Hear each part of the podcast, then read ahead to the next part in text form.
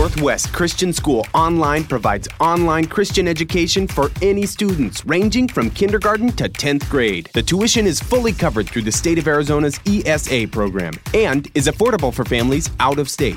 You can count on NCS Online for a rigorous, proven online program that establishes a robust biblical worldview for all students. For more information, go to ncsonline.org. That's ncsonline.org.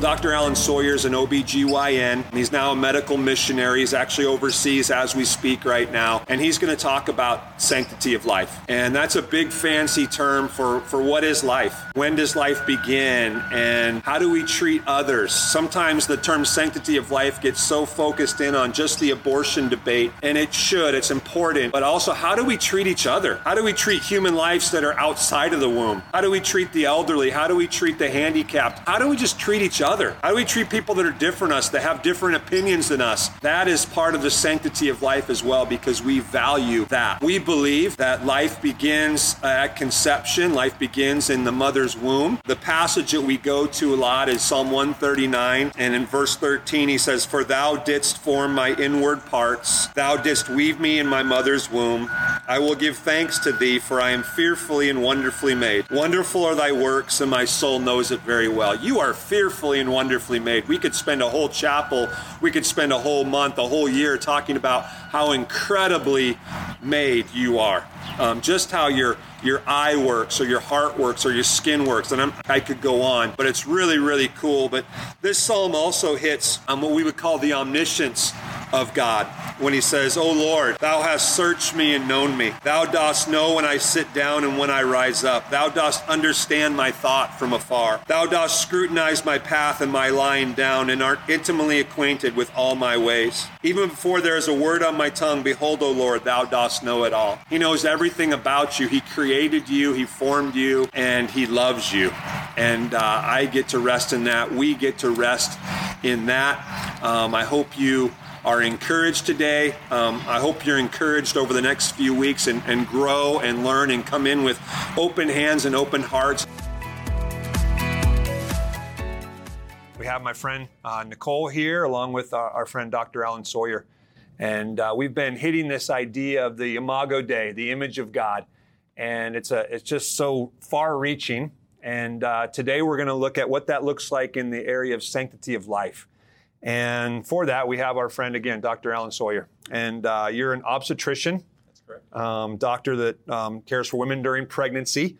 How many babies in your career have you delivered? About 11,000. 11,000. Yeah, a small town. Okay.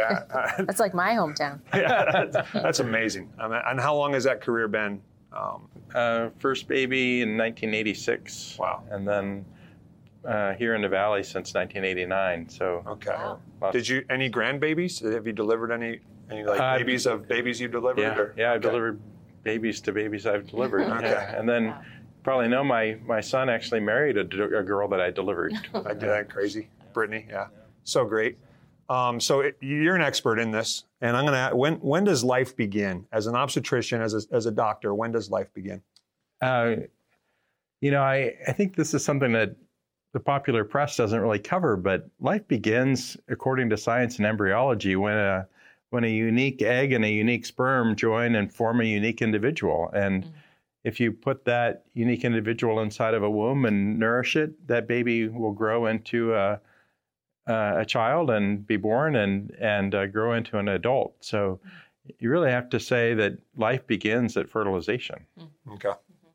And I've heard you say that the womb is one of the most dangerous places, if not the most dangerous place in the world to be. What do you mean by that?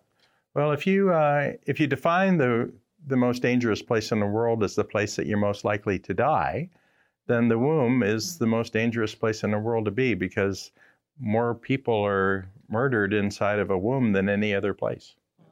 Yeah. Why do you think it's? We're talking about, kingdom culture, and that the people of God, we want to follow Jesus, and this idea of sanctity of life. Why is this so important, this idea of sanctity of life? Why is it so important that we cling to this truth? You know, I think as Christians that we believe that we are created in the image of God, and that we're unique, that God knew us even before we were born. He knew our days before we were born. David the psalmist writes that. And so when you start to reject that, and you reject that there is no God, that there is no Jesus, that there is nothing unique about us, that we're just a pile of carbon and water, then all of a sudden life becomes dispensable and cheap. And so we need to realize that our core beliefs of God and Christ and uniqueness and being made in the image of God is what makes us priceless. Yeah. Why, I think I've heard before you've spoken, so love when you've come and spoken to the staff. And I think that I've heard you tell this story before, but particularly you personally, why are you pro-life? And what's the story behind that? I know beyond being a follower of Jesus and clinging to the truth of the gospel, what can you expand that out a little bit? Yeah. So back in the 1930s, there was a woman who was diagnosed with a disease called consumption, which is the old term for tuberculosis. We don't call it that anymore, but she was told to never get pregnant because tuberculosis goes through the placenta into the baby. And then, so if she was told to abort that baby, they ended up getting pregnant anyway because they really wanted children and they didn't have any.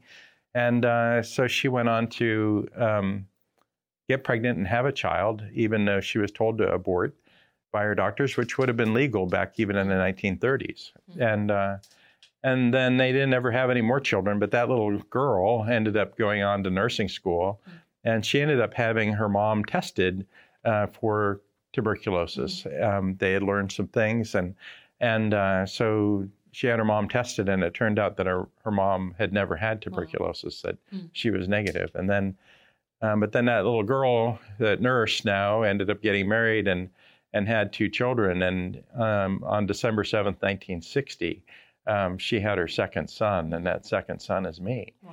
And so I'm just very grateful that my grandmother didn't abort my mother. Otherwise, the consequence would be that I wouldn't be here today. Mm-hmm.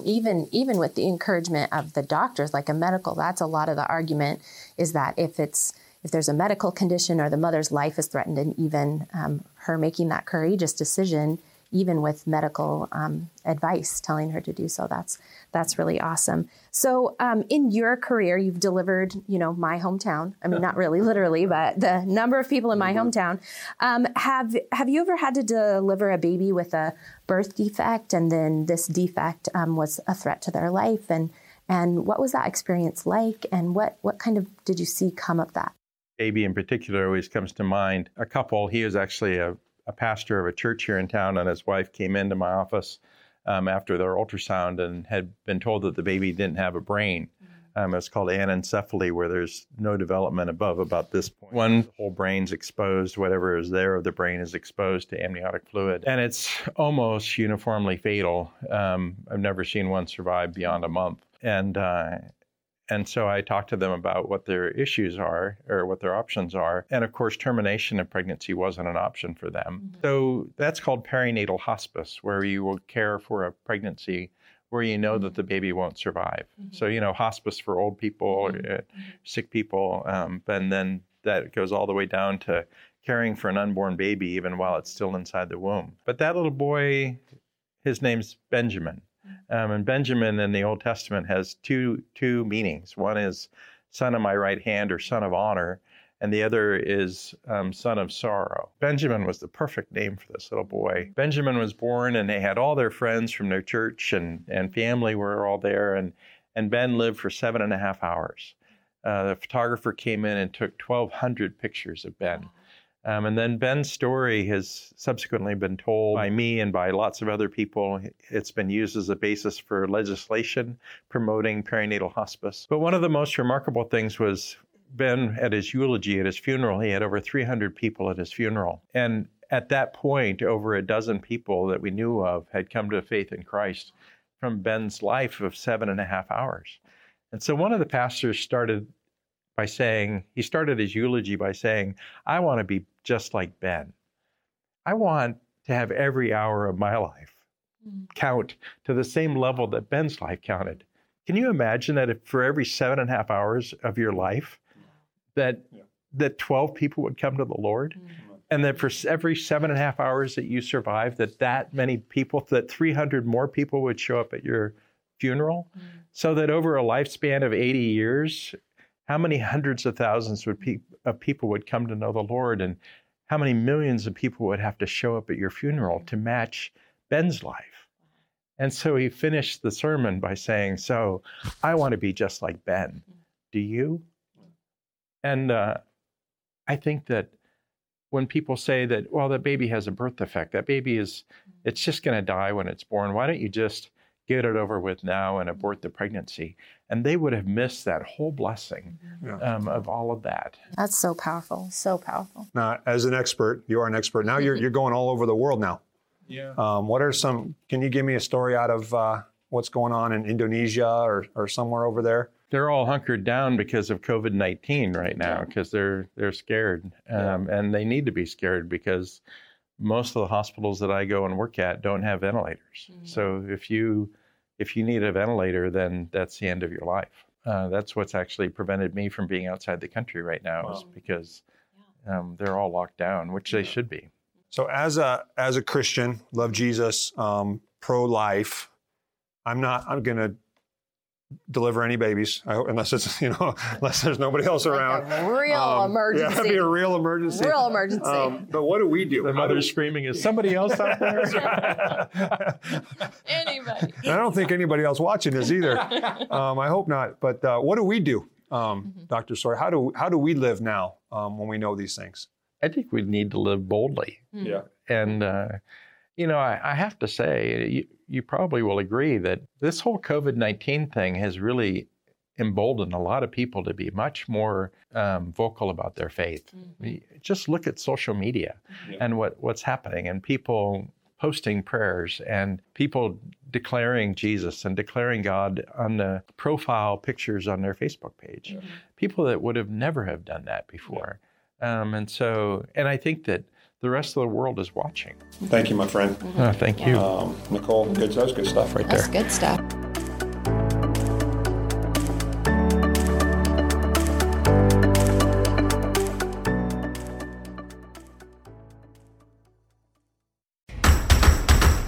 Northwest Christian School has made Biblical Worldview online courses available to all high school students for transcript credit, regardless of whether they attend public school, private school, charter school, or homeschool.